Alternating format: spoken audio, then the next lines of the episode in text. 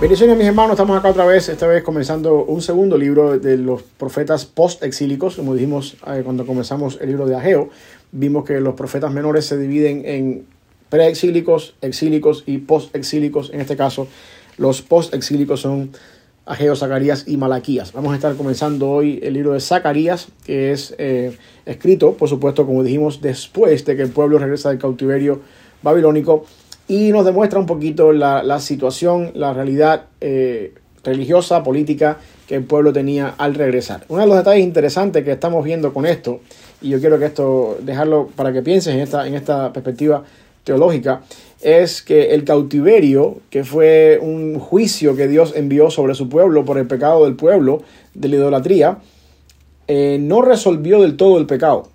Es importante que entendamos esto porque si el cautiverio hubiese sido la respuesta que en realidad erradicó el problema del pecado, entonces no tuviéramos la necesidad del Mesías. Por lo tanto, el cautiverio sí fue un juicio que Dios envió, pero no resolvió del todo el pecado. Y eso es lo que nos demuestra a nosotros la presencia de tres libros proféticos post-exílicos, que aunque el pueblo regresó y Dios extendió su misericordia sobre ellos, no se resolvió el problema del pecado de una manera total. Eso lo resuelve Cristo en la cruz. Por lo tanto, es necesario que entendamos que hay todavía una expectativa mesiánica, una promesa mesiánica después de que el pueblo regresa del cautiverio. Uno de los pasajes que tenemos en el Nuevo Testamento, que como dijimos también es todavía periodo del segundo templo, es el pasaje de Lucas, cuando Jesucristo recién nacido es llevado al templo para hacer para el acto de la purificación que ahí en el templo estaba Ana y Simeón, dos personas mayores, ancianos, que esperaban la consolación del Señor. Y nos demuestran que en el pueblo hebreo había una expectativa mesiánica de que el Mesías iba a venir. Quiere decir entonces que ese juicio que Dios trajo a la nación producto del cautiverio no resolvió del todo el pecado. Y por esa razón vamos a ver en el libro de Zacarías ahora cómo es que de alguna forma quizás también apocalípticamente hablando, porque Zacarías tiene mucho contenido apocalíptico, que dicho sea de paso, Apocalipsis es un libro, la literatura apocalíptica es un libro, es un estilo literario que se desarrolla en el tiempo del exilio, mientras el pueblo está eh, en Babilonia, mientras el pueblo se tiene que enfrentar a la cultura babilónica, persa, empiezan a descubrir este género literario que es de origen persa y empiezan a, escribir libros que tienen que ver con este tipo de género. Que encontramos Zacarías, un género post-exílico, y después tenemos en el Nuevo Testamento también Apocalipsis, aunque en la literatura que no es canónica, que no es parte de la Biblia, vemos también en otra literatura de la época bastante eh, libro y literatura apocalíptica en ese sentido, que nace, por supuesto, a lo largo y a raíz de esta influencia medo-persa, babilónica, donde los judíos se exponen cuando tienen que salir al cautiverio.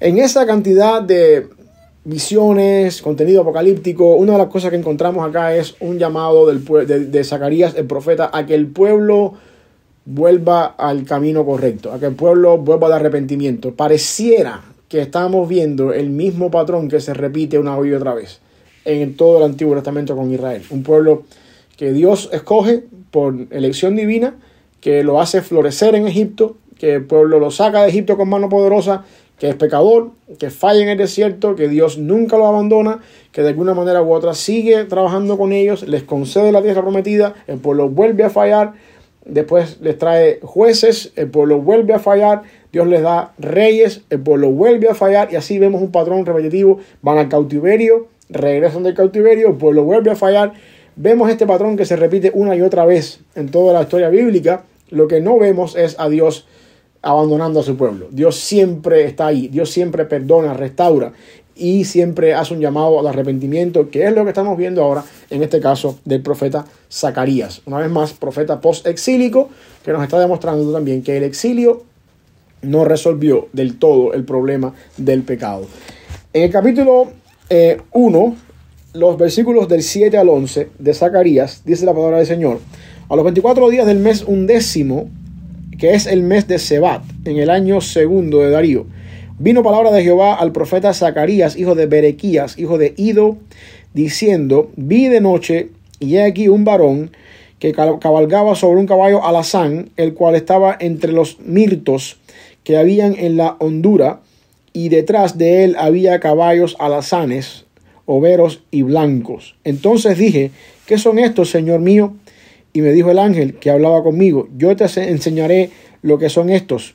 Y aquel varón que estaba entre los mirtos respondió y dijo, estos son los que Jehová ha enviado a recorrer la tierra. Y ellos hablaron a aquel ángel de Jehová que estaba entre los mirtos y dijeron, hemos recorrido la tierra y he aquí toda la tierra está reposada y quieta. Vemos acá en todo esto un llamado a la idea o la necesidad de volverse a Dios. Es interesante que cuando encontramos en este capítulo 11, en este capítulo 1, versículo 11, que estas personas que fueron a, a recorrer toda la tierra, que fueron de alguna manera a, a ver lo que estaba pasando, regresan diciendo al final que toda la tierra está reposada y quieta. En otras palabras, el, el punto es, ya se acabó el cautiverio, ya regresamos, ya estamos en nuestra tierra, sin embargo hemos dejado a Dios a un lado.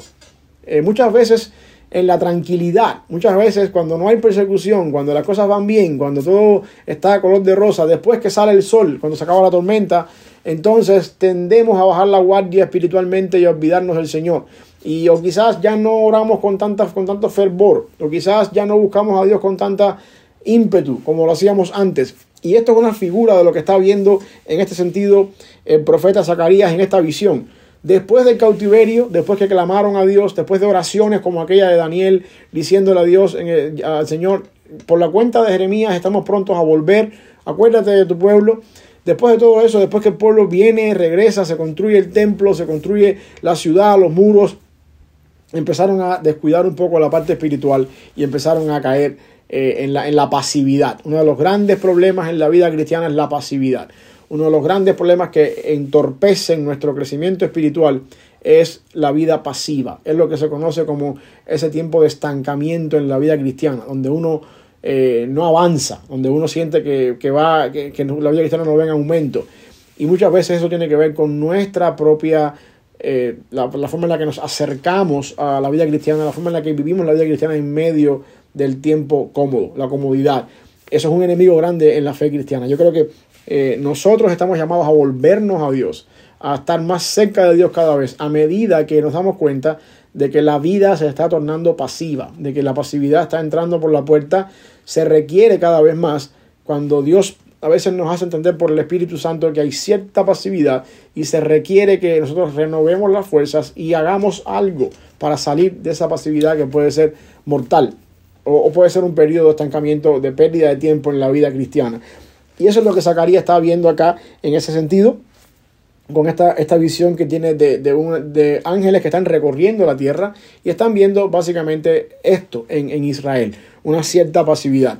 No sé cuál sea la condición de tu vida en este momento, pero si en tu vida hay cierta pasividad, yo creo que es un, sería un momento bueno para pausar este video, analizarte un poquito en tu vida cristiana y decir, bueno, ¿cómo estoy yo? En mi vida cristiana. Hay cierta pasividad en mi vida, estoy acostumbrándome un poquito a los medios que están alrededor mío, estoy de alguna manera descuidando ciertas disciplinas en mi vida cristiana por el simple hecho de que ha tocado mi puerta la pasividad y le ha dejado entrar y todo está bien. A veces Dios manda a nosotros cierta adversidad, a veces Dios nos permite atravesar por el valle de sombra de muerte porque en la adversidad nosotros podemos o tendemos a acercarnos más a Dios y a buscar más de Él con un poquito más de fervor y con un poquito más de, ímpetu. Y de hecho tenemos el caso de Job, que podemos ver al final de la historia de Job, que Job reconoce que ahora sus ojos ven a Dios por cuanto de cierta forma eh, ha pasado por todo lo que pasó, por todas las vicisitudes que ha pasado. Por lo tanto, eso es algo que tenemos que tener en cuenta siempre. Cuidado con una vida pasiva. Cuidado cuando todo va bien. Cuidado cuando las cosas van caminando por el curso normal y no se hace tan necesaria o tan impetuoso la necesidad de buscar al Señor, de orar, de mantener un tiempo de oración con el Señor. Por eso es importante una vida disciplinada en lo que conocemos en la historia o en la fe cristiana como disciplinas espirituales. La, la, importancia de mantener un rigor en mi tiempo de oración, en mi lectura de la palabra del Señor, en mi búsqueda con el Señor a diario. Todo eso es necesario para mantener una perspectiva adecuada en el tiempo de la pasividad. Lo otro que encontramos acá es eh, el versículo 12 al 17, cómo es entonces que viene el consuelo de parte del Señor. Cuando dice, respondió el ángel de Jehová y dijo, oh Jehová de los ejércitos, ¿hasta cuándo no tendrás piedad de Jerusalén y de las ciudades de Judá, con las cuales has estado airado por, esto, por espacio de setenta años? Y Jehová respondió buenas palabras, palabras consoladoras al ángel que hablaba conmigo.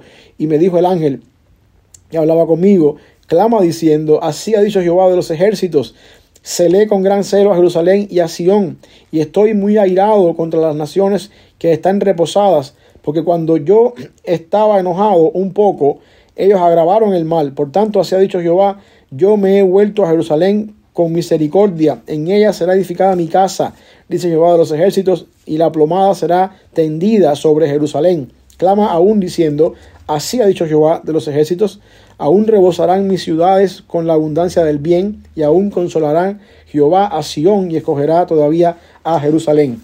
Acá estamos hablando un poquito acerca del consuelo que hay para la nación de Israel, donde Israel está regresando al cautiverio, donde Dios permitió, y esto es interesante porque esto, a veces esto puede crear un problema en nuestra cosmovisión teológica. Dios permitió soberanamente que por mediación de otras naciones el pueblo de Israel pasara por el sufrimiento, pasara por el cautiverio, pasara por la esclavitud, fueran masacrados, fueran destruidos.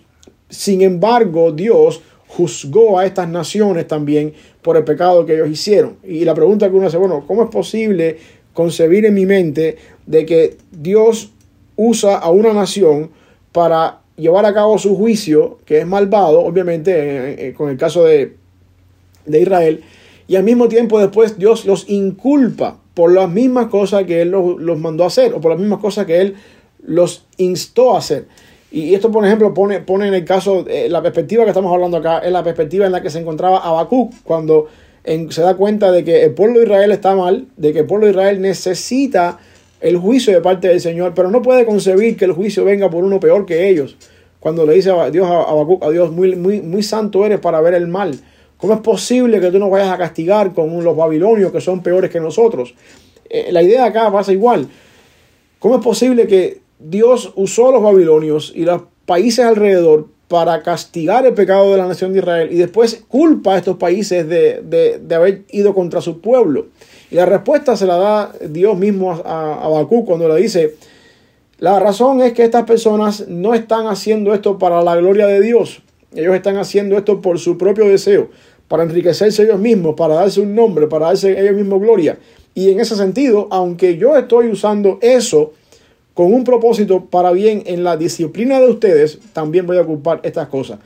No es posible entender la mente del Señor. Sin embargo, esto me recuerda a un pasaje que está en Santiago, cuando dice Santiago que nadie es, nadie, nadie es tentado por parte de Dios porque Dios no tenta a nadie. La tentación viene cuando de la propia concupiscencia humana somos seducidos y caemos y entonces es que fallamos y venimos delante del Señor.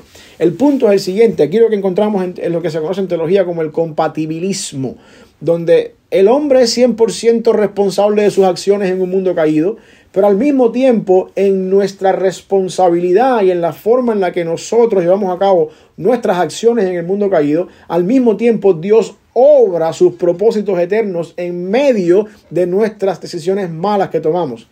Y esto es algo que vuela la mente humana desde el punto de vista de la forma en la que Dios obra.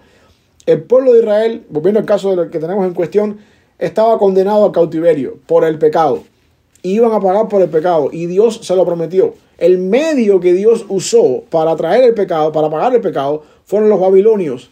Sin embargo, cuando los babilonios fueron a conquistar Jerusalén, en el año de cautiverio no lo hicieron, llegando, vamos a darle gloria a Dios porque vamos a acabar con este pueblo para que el nombre de Dios se glorifique en que Dios está castigando a este pueblo.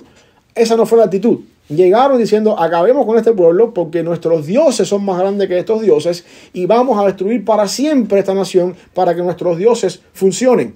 En ese sentido, estaban los babilonios completamente equivocados porque la gloria siempre es de Dios. Sin embargo, Dios permitió su equivocación y permitió el cautiverio para juzgar el pecado de ellos, pero ahora todavía queda, pendiente juzgar la arrogancia y prepotencia del pueblo que Dios, que Dios utilizó para eso. Así funciona el Señor. Dios no usó a los babilonios y después los castigó por algo que él mismo los usó y los tentó a hacer. No es así. Es como Santiago dice, los babilonios fueron responsables cuando en su propia concupiscencia se fueron allá a atacar al pueblo de Israel y destruirlo. Sin embargo, en, la, en el propósito y el plan de Dios, Dios estaba obrando todas estas cosas para lograr su verdadero propósito soberano sobre el pueblo de Israel. Y esto es lo que estamos viendo acá en este sentido, en el caso de este consuelo que Dios está trayendo ahora al pueblo de Israel. Ustedes fueron objeto de destrucción y los países vecinos acabaron con ustedes. Es verdad. Sin embargo, mi ira contra ellos está mucho más grande, es mucho mayor, porque la forma en la que ellos vinieron, aunque fue algo que yo utilicé, no fue la forma correcta, no fue la manera adecuada. Ellos son culpables por lo que están haciendo. Esto nos llama a, pensar un poquito en nuestra vida, de que cuando nosotros somos objeto de injusticia, cuando estamos pasando por cosas en la vida que no entendemos lo que está pasando y se nos acusa, se nos trata injustamente, y pedimos a Dios justicia, aunque Dios pudiera estar haciendo algo con nosotros para moldear nuestro carácter, para parecernos cada vez más a Cristo, es importante también que entendamos que estos medios que Dios usa, si están haciendo cosas desagradables y equivocadas, Dios también se va a encargar de ellos en algún momento determinado. Por eso es que yo creo, o esto mejor dicho, le da razón a lo que dice la palabra de Dios cuando Cristo dice que o cuando Pablo dice que todas las cosas ayudan para bien, porque aún así las cosas malas que nos pasan en nuestra vida, cuando pensamos desde el punto de vista humano que son injusticias, Dios se encarga de tornarlas para bien en sus propósitos eternos, aunque los medios por el cual estas cosas nos suceden o vienen a nosotros son medios malvados. Dios no es culpable del mal, Dios no es responsable del mal. Sencillamente Dios permite que ciertas cosas o personas o reinos, países, en su maldad y en su mentalidad caída, hagan cosas por su propia concupiscencia, ya sea que sean buenas o sean malas, para llevar a cabo sus propósitos divinos, en este caso. Si son malas las cosas que estas personas hacen, Dios se encarga entonces después de, cumplir con ellos o de, de darles a ellos lo que ellos se merecen. Y esto es lo que vemos, como dije en esta porción del libro de Zacarías. Vemos acá a, Zacarías eh, trayendo un consuelo sobre una nación que está acabando de regresar, que todavía tiene enemigos alrededor vivos y están pendientes y las memorias están frescas de las cosas que estas personas nos hicieron. Y Dios está diciendo, no se preocupen por ello, ya yo terminé, yo con ustedes como país cumplí, ustedes ya pagaron el juicio del cautiverio, ellos que fueron en medio por el cual esto sucedió, les toca pagar ahora porque no lo hicieron de la manera correcta. Y ahí es donde quiero que entendamos, si estamos en Cristo, Dios se encarga de traer la adversidad a nuestra vida con un propósito para bien, aunque los medios por el cual Dios lo trae no muchas veces nos parecen que son los medios más apropiados desde nuestro punto de vista. Y las personas que Dios trae en nuestra vida y que usa para estas cosas, en algún momento Dios se encarga de juzgarlos y de llevar a cabo su propósito con ellos. Por lo tanto, nuestra responsabilidad es entender independientemente de, de la forma en la que Dios nos haga atravesar por el valle de sombra de muerte, el propósito es para bien. Cualquier injusticia que se llevó a cabo en el proceso, Dios se va a encargar de a su tiempo cobrarla y de llevarla y de, satisfacer su justicia en cierto momento. Y por último, quiero que veamos también acá, al final ya en el capítulo 2, versículos del 1 al 13, ah, que básicamente es todo el capítulo, cómo es que Jehová eh, habla un poquito de, la gloria de este pueblo. Cuando dice, alcé, después de mis ojos y miré y aquí un varón que tenía en su mano un cordel de medir. Y le dije, ¿a dónde vas? Y él me respondió, a medir a Jerusalén para ver cuánta es su anchura y cuánta su longitud. Y aquí salía aquel ángel que hablaba conmigo y el otro ángel le salió al encuentro y le dijo, corre, habla a este joven diciendo, sin muros será habitada Jerusalén a causa de la multitud de hombres y de ganado en medio de ella. Yo seré para ella, dice Jehová, muro de fuego en derredor, y para gloria estaré en medio de ella. Eh, eh, huid de la tierra del norte, dice Jehová, pues por los cuatro vientos de los cielos os esparcí, dice Jehová. Oh Sión, la que moras con la hija de Babilonia, escápate, porque así ha dicho Jehová de los ejércitos.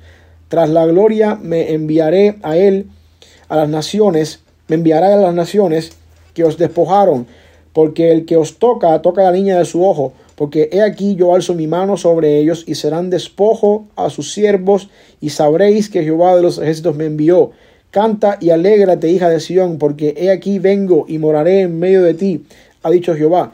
y se unirán muchas naciones a Jehová en aquel día, y me serán por pueblo, y moraré en medio de ti, y entonces conoceréis que Jehová de los ejércitos me ha enviado a ti, y Jehová poseerá a Judá su heredad, y en la tierra santa, y escogerá aún a Jerusalén. Calle, toda la, toda carne delante de Jehová, porque él se ha levantado de su santa morada.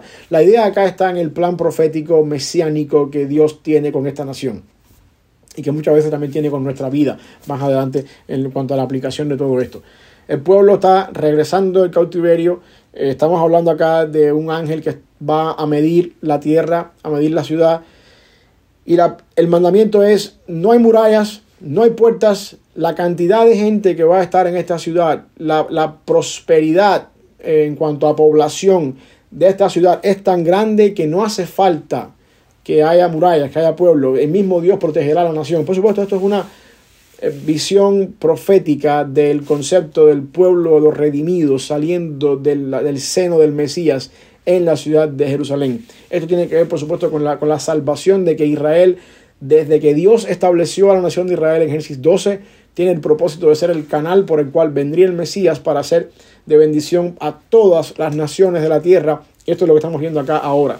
Dios ha purificado a su pueblo, Dios ha traído a su pueblo bendición, Dios ha traído a su pueblo la manera de que el pueblo pueda ser más santo delante de él con el propósito de, de ese pueblo traer la salvación y la bendición universal para todas aquellas personas de todo pueblo, lengua y nación, como más adelante se describe en el libro de Apocalipsis. Desde el punto de vista personal, nosotros estamos acá y somos parte de esta bendición. Estamos de alguna manera adorando al Señor, al mismo Dios que viene y ha venido a lo largo de este linaje mesiánico de Israel, de la tribu de Judá. Pero desde el punto de vista en cuanto a la vida personal de uno, es importante que entendamos que muchas veces la bendición de nuestra vida fluye hacia otros después que Dios ha lidiado y tratado con nosotros. Asimismo como el pueblo de Israel necesitaba un juicio de pecado, un castigo por el pecado, una purificación como nación, el regresar del cautiverio, porque si bien dijimos al principio que el cautiverio no resolvió el problema del pueblo con el pecado, algo sí podemos decir, el cautiverio resolvió de una vez y para siempre el pecado de la idolatría aunque el pueblo siguió pecando de alguna manera, lo que sí podemos ver es que la idolatría, eso de dioses paganos entrando a Israel, más nunca existió. A lo largo de todo el tiempo del Antiguo Testamento, de todo el tiempo del periodo entre los dos testamentos y de todo el tiempo del Nuevo Testamento, hasta el año 70, encontramos que el pueblo de Israel más nunca adoró a Baal, más nunca adoró a la diosa Acera, más nunca levantó lugares altos y siempre fue un pueblo monoteísta. Si algo limpió de una vez y para siempre el cautiverio en el pueblo de Israel fue el pecado de la idolatría. No a la perfección, porque eso lo logra Jesucristo. Pero el punto donde yo quiero llegar es el siguiente. Dios muchas veces nos hace pasar por el fuego de las tentaciones y las pruebas y del juicio para quitar de nosotros ciertas cosas, de manera que podamos ser de bendición para los demás que de alguna forma u otra están en nuestro camino como el pueblo de Israel fue de bendición, o iba a ser de bendición, según se profetiza acá en este capítulo 2 de Zacarías, cuando Dios traiga la bendición sobre Israel, que va a ser de bendición para las demás naciones. Tú no puedes dar lo que tú no tienes. El pueblo de Israel no podía dar la bendición que no tenía. Necesitaba desesperadamente ser juzgado, ser limpiado, ser purgado de sus pecados para poder ser de bendición a los demás. Igual pasa muchas veces en nuestra vida hasta que nosotros no aprendamos a sacar de nuestra vida, o mejor dicho, hasta que Dios nos saque para siempre de nuestra vida lo que nos sirve, nosotros no vamos a poder ser un canal de bendición para los demás. Y lo más importante de todo eso es que gracias a esa, a esa limpieza del cautiverio sobre el pueblo de Israel y gracias a esa promesa del pueblo de Israel, nosotros podemos venir ahora también a adorar a esa Jerusalén, a ese Sión, por la obra de Jesucristo. Porque el Mesías, la verdadera bendición del pueblo de Israel, el Mesías no era solamente para las doce tribus de Israel, es para toda persona que cree en Cristo, redimido y escogido desde antes de la fundación del mundo, de todo pueblo, lengua y nación. Y eso incluye a toda persona que profese el nombre de Cristo desde la segunda desde la primera venida de Cristo hasta el día de hoy en cualquier país del mundo. Y si me estás escuchando y tú eres una de esas personas, pues también esa bendición es para ti. Gracias a eso, nosotros podemos venir a ser parte de esa multitud que se habla ahí, que no requiere, por lo tanto, que haya murallas ni puertas, porque es tan grande que no se puede contar. Tú y yo somos parte de esa multitud gracias a la obra de Jesucristo. Por lo tanto, es importante que entendamos a manera eh, aplicando hacia el pueblo de Israel, la, el castigo de ellos trajo nuestra salvación en Cristo. El castigo nuestro, o ya aplicándolo un poco más a nuestra vida personal, el castigo nuestro o la limpieza de los pecados nuestros trae una mejoría en nuestra vida que sirve de bendición para aquellas personas que están alrededor nuestro. Por lo tanto, no, no, no tomes en baja estima cuando Dios hace cosas en nuestra vida para limpiar cosas, para sacar cosas en nuestra vida que no se parecen a Cristo. Y muchas veces estas cosas son limpiadas y sacadas por medio del sufrimiento. Que Dios te bendiga.